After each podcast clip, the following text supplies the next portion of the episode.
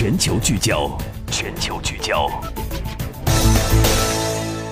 欢迎继续回来，打开广播了解世界。这里是正在为您直播的国际新闻栏目，登录九一八，我是燕子。接下来的时间，我们的全球聚焦来关注一下中国的航母辽宁舰编队。今天是二十七号，在六月二十五号呢，中国的辽宁舰航母编队从青岛的某航母军港起航，开赴相关海域执行跨区机动训练任务。在官方提供的信息当中，最重要的一个关键词就是跨区机动训练。新华社报道称呢，跨区机动训练是提升航母编队战斗力水平的一个重要的途径。而辽宁舰编队这次离港之后呢，将会采取连续转移海区的方式赴相关海域开展编队队形、舰载机飞行训练和舰机战术等多个科目的训练。强化编队各个属舰之间的协同，锤炼舰载战斗机飞行员和舰员的综合能力素质。那么这一次的跨区机动训练的看点到底是什么呢？我们来听一个军事专家尹卓先生带来的点评。首先，一个是舰机配合的问题，呃，因为这次带的舰载机比较多。但媒体呃报道是十三架，啊，这是辽宁舰这个跨区训练以来带的舰载机数量最多的一次。带这么多舰载机干什么呢？呃，它可能要演练整个舰机配合。舰载机起飞都是它两种方式，一种连续起飞，一种是波次起飞。嗯波次起飞呢，就要求我最大波次能起飞多少架，那意味着我返航的时候要在呃甲板上就能摆多少架飞机。那么这个摆飞机是非常有讲究的，这是个技术活。另外，当然这么多飞机在空中，那一定有战术演练，这些也是非常值得看的。这些都是值得我们看的。当然还有航母编队整个如果碰到风浪的，它的适航性到底怎么样啊？这些也是值得我们关关注。嗯，这次航母编队呢，从青岛起航开始执行跨区机动的训练任务。编队呢是有辽宁舰和导弹驱逐舰济南舰、银川舰、导弹护卫舰烟台舰以及多架歼十五舰载战斗机和多型的直升机组成。这是辽宁舰航母编队继去年底。今年初首次赴西太远海训练之后，今年首次进行跨海区的训练。他们采取的刚刚介绍到是连续转移海区的方式，赴相关的海域开展呢编队队形、舰载机飞行训练和舰机战术等多个科目的训练。那么这一次的演练的科目的内容和以往有哪些不同呢？我们来听一听军事专家杜文龙先生的介绍。呃，我想跟以前呢大致相同，但是呢一定要加两个字，叫深度。这次有可能会更难，更加接近实战。从演的基本科目来看呢，无非是以前我们演过，比如说防空啊、反潜呀，然后舰队之间的协同关系啊，像这种应该是目前演练的重点。我感觉除了舰机协同训练之外，还有两种协同方式，在这次演练过程中也会当成重点。第一呢，就是舰舰的协同。比如航空母舰跟现在属舰这种协同关系，那由于现在的舰艇都是新舰艇，或者是之前是个新面孔，那么在整个编队作战过程中，如何进行协同，如何保持顺畅的通讯联络，这也是一个比较大的问题。另外呢，我们从这次所出动的编队来看呢，并没有配现在的大型综合补给舰，也就是说，这次跨海区训练很有可能是在近海区域进行的各种训练活动。这样的另外一种协同关系就暴露出来，就是岸舰的协同。那如果靠近海岸，就是不是辽宁舰编队在训练，是整个的海域，包括所包含的航空兵和岸基导弹部队，包括海军陆战队总所有的海军兵力都要进行演练。那么这个演练跟以前单纯在远海，现在属舰之间，包括舰机之间的协同关系更复杂。接下来，我们来了解一下这一次的航母编队。在这一次的航母编队的训练中，中国海军的三大舰队是全部的亮相，各有一艘战舰相随。其中的导弹驱逐舰济南舰和银川舰是首次编入航母队伍，和辽宁舰一起执行任务。辽宁舰的型号是零五二 C，被誉为“中华神盾”的零五二 C 呢，是中国第一艘具备远程区域防空能力的驱逐舰。导弹驱逐舰银川舰的型号是零五二 D。二零一六年的七月十二号，在海南三亚某军港入列南海舰队。同样被誉为“中华神盾”的银川舰零五二 D 是对济南舰的改良。是我国自行设计生产的现役最先进的导弹驱逐舰。它本身就装备了多型我国自主研发的新型武器装备，信息化的程度高，隐身性能好，具有较强的区域防空、反潜、对海作战能力。和首次与辽宁舰出海的济南舰、银川舰相比呢，导弹护卫舰烟台舰已经是第三次以航母编队一员的身份出海。它曾经随着辽宁舰穿越台湾海峡，在航母编队里，导弹护卫舰主要部署于编队的内层，防范敌方的潜艇的攻击，与外围的驱逐舰形成远近结合的防护组合。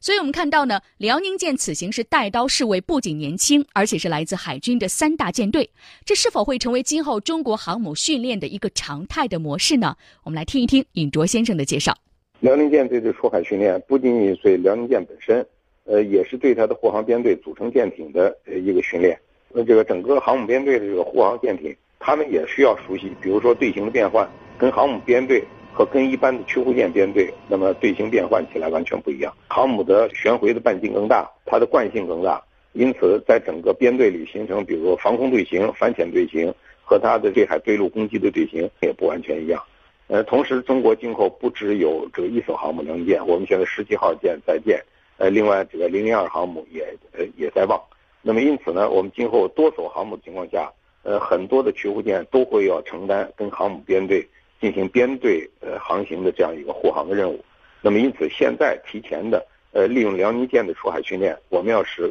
三大舰队各个舰队的舰艇，呃，驱护舰的特别主战舰艇。都要有跟航母编队编队航行、编队进行战术训练的呃这样一个训练基础，呃，未来今后我们新的航母一旦入列，这些护卫舰艇马上就能形成整装作战能力，跟航母那个进行很好的配合。因此呢，这次辽宁舰每次出航，呃，都会选择一些主战舰艇、三大舰队主战舰艇来进行陪练。那这个陪练对本身他们的舰艇也是一个训练的一个机会，呃，这个机会也是非常难得的。呃，所以各个舰队的这个驱护舰都是在力争能够跟辽宁舰配合进行训练，都争取这样的一个机会。嗯，刚刚我们特别介绍到，在这次出海的成员当中，除了辽宁舰和刚刚提到的三大战舰之外，军方还着重提到了多架被誉为飞鲨的歼十五，这也是目前为止辽宁舰上搭载歼十五数量最多的一次。军事专家杜文龙表示，多架歼十五在起飞位置排队，说明辽宁舰舰载机应该已经能够连续的起飞，这是辽宁舰具备综合作战能力的一个重要的标志。我们简单来梳理一下，不难发现，辽宁舰休整的时间正大幅的缩短。从二零一二年服役之后，第一次真正意义上的跨区机动训练是在二零一三年的十一月到二零一四年的一月份。而当时呢，辽宁舰编队一路南下至南海，并且在海南的三亚某军港靠泊。第二次的跨区训练是在整整的三年之后，二零一六年年底到二零一七年年初，辽宁舰编队不仅首次穿越了第一岛链，舰载机还进行了实际使用武器的训练。可是我们看到呢，这次跨区训练和辽宁舰上一次回港之间仅仅相隔了五个多月。从三年到五个多月，这到底说明了什么呢？军事专家尹卓先生表示，这一次呢跨区训练跟上一次相比，时间间隔短得多，这足以说明我们辽宁舰的战备水平和训练水平已经达到了一个非常高的高度。跨海训练检验辽宁舰全舰的训练水平，同时呢，整个辽宁舰的编队也可以进行非常好的合作。如果有潜艇配合，可以检验辽宁舰的反潜和护航的能力。我们来听一下。这个跨区训练跟上一次跨区训练的时间间隔比以前要短得多，呃，这也足以说明我们辽宁舰的战备水平和它的训练水平已经达到了一个非常高的一个程度。呃，这样一支跨海训练，呃，检验辽宁舰全舰的训练水平，呃，同时呢，这个整个辽宁舰的编队也可以进行呃非常好的一个合作，呃，如果有潜艇配合，可以。检验辽宁舰的这个反潜和护航的能力，呃，同时我们现在航空兵也可以对岸级航空兵进行一个对抗性的演练，呃，因此呢，呃，编队训练对辽宁舰是至关重要的。呃，另外呢，跨区训练里头对，呃，舰艇本身的呃各个站位的这个装备的性能、呃适航性和它的耐久力这些都可以得到实际上检验。所以辽宁舰这次跨区训练对辽宁舰的形成整装的作战能力是非常重要的。嗯，刚刚我们介绍到的辽宁呃辽宁舰的这一次航母编队，它的编队当中的成员，然后这一次的训练和上一次的时间间隔，以及刚刚我们特别介绍到了呃其中搭载了多架被誉为飞鲨的歼十五等等相关的一些这一次。辽宁舰编队的起航、开赴相关海域执行跨区机动训练任务的一些特点，我们看到这一次呢，辽宁舰编队起航进行训练的一个背景是什么呢？是我国的第二艘航母建设正在稳步的推进，中国距离双航母的时代也已经是越来越近。美国《华尔街日报》的报道是这样的：说航母将日益成为中国蓝水海军展开行动的核心，已知以航母为核心的海军力量作战模式。和现在的相比，大家会想要问一个问题：会有什么样的一个不同呢？特别想象的是双航母的时代。我们来听一下杜文龙先生的点评分析。呃，双航母时代呢，从国外使用航母的基本经验来看，这是典型的一个作战编组。呃，美国使用航空母舰一艘代表威慑，两艘代表实战，三艘代表大战。那如果中国有了两艘航母战斗群，形成了一个双航母编队。今后在不同海域执行作战任务的这种所谓的模式会发生变化，比如在重点方向或者是其他方向一边一艘，它可以保持常态化的战略威慑；如果在某一个方向有中等规模以上的海上和空中作战，包括呃对地打击能力以制海能力，都可以达到相对高端的水准。所以目前看呢，如果 U 一变二这个简单的加法成立之后，那么航空母舰形成实战能力，甚至是对周边海空域的控制能力将会成倍提高。所以使用方式今后要随着呃周边安全威胁的变化进行调整。实战很有可能是中国双航母作战编组的核心目标。嗯，这次呢，辽宁舰航母编队起航的时候呢，恰逢香港回归二十周年的时候，所以呢，有媒体报道表示，这个航母编队有可能会访问香港，有这样一种可能吗？广告之后来关注一下。我是环球时报总编辑胡锡进，欢迎收听登录九一八，登录九一八正在直播，在直播。欢迎继续回来。今天呢，我们第三个全球聚焦为大家特别来介绍了一下中国辽宁舰的航母编队再次起航。而外界有消息称呢，恰逢香港回归二十周年系列活动正在即将举行之际，所以呢，这个航母编队将会访问香港。香港媒体其实也做了相关的报道。香港的《星岛日报》曾经在二十三号报道称，辽宁舰预定在七月份访问香港，作为庆祝香港政权移交二十周年的一部分。辽宁舰呢将会首次对外开放，让香港民众登舰参观。辽宁舰访港的可能性大不大呢？有分析表示说，可能性非常的大。它作为国家名片，在香港回归二十周年的重大节日，去香港进行形象的展示，表明中国海军的开放和自信。而且呢，这是有先例的。所以呢，如果辽宁舰真的到访香港，还表明中国对南部海域主权权益的关切。以往看惯了美国航母的港澳同胞，如果这一次能够亲自登上自己国家的航母，内心的滋味应该是感慨万千。毫无疑问，对于中国海军航母的参观，一定会激发大多数港澳同胞的爱国热情。有关中国航母辽宁舰编队再起航进行远海训练的情况，我们为大家介绍这介绍到这里。接下来的时间呢，进入到今天的风暴眼的环节。风暴眼：中国航母辽宁舰启航出港，日本专家口出狂言。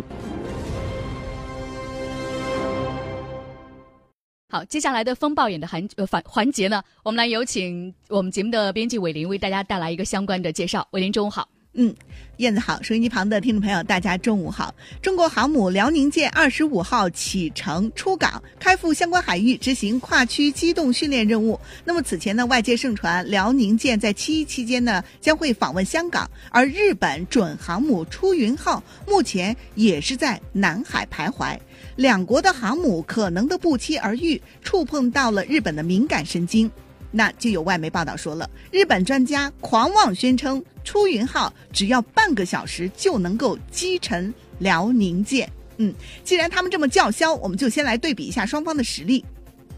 刚才呢，在新闻当中我们也了解到，这次航母编队是由辽宁舰、导弹驱逐舰济南舰和银川舰、导弹护卫舰烟台舰以及多架的歼十五舰载战斗机和多型的舰载直升机所组成。将会采取连续转移海区的方式，奔赴相关的海域开展编队队形、舰载机飞行训练，还有舰机战术等多个科目的训练。这次呢，也是通过抽调来自不同舰队的舰艇来组成航母的护航编队，可以说能够更好检验各舰的战备情况，来适应不同海区和任务的能力。那日本专家就认为了，出云号、加贺号这两艘准航母经过改装之后，各能够搭载大约十六架垂直起降的美制 F 三五 B 战机，利用它优异的隐身技术，能够避开中国海军的雷达探测。再加上它强大的对海对舰攻击能力，半个小时就能够把辽宁舰给击沉。那按照日方的说法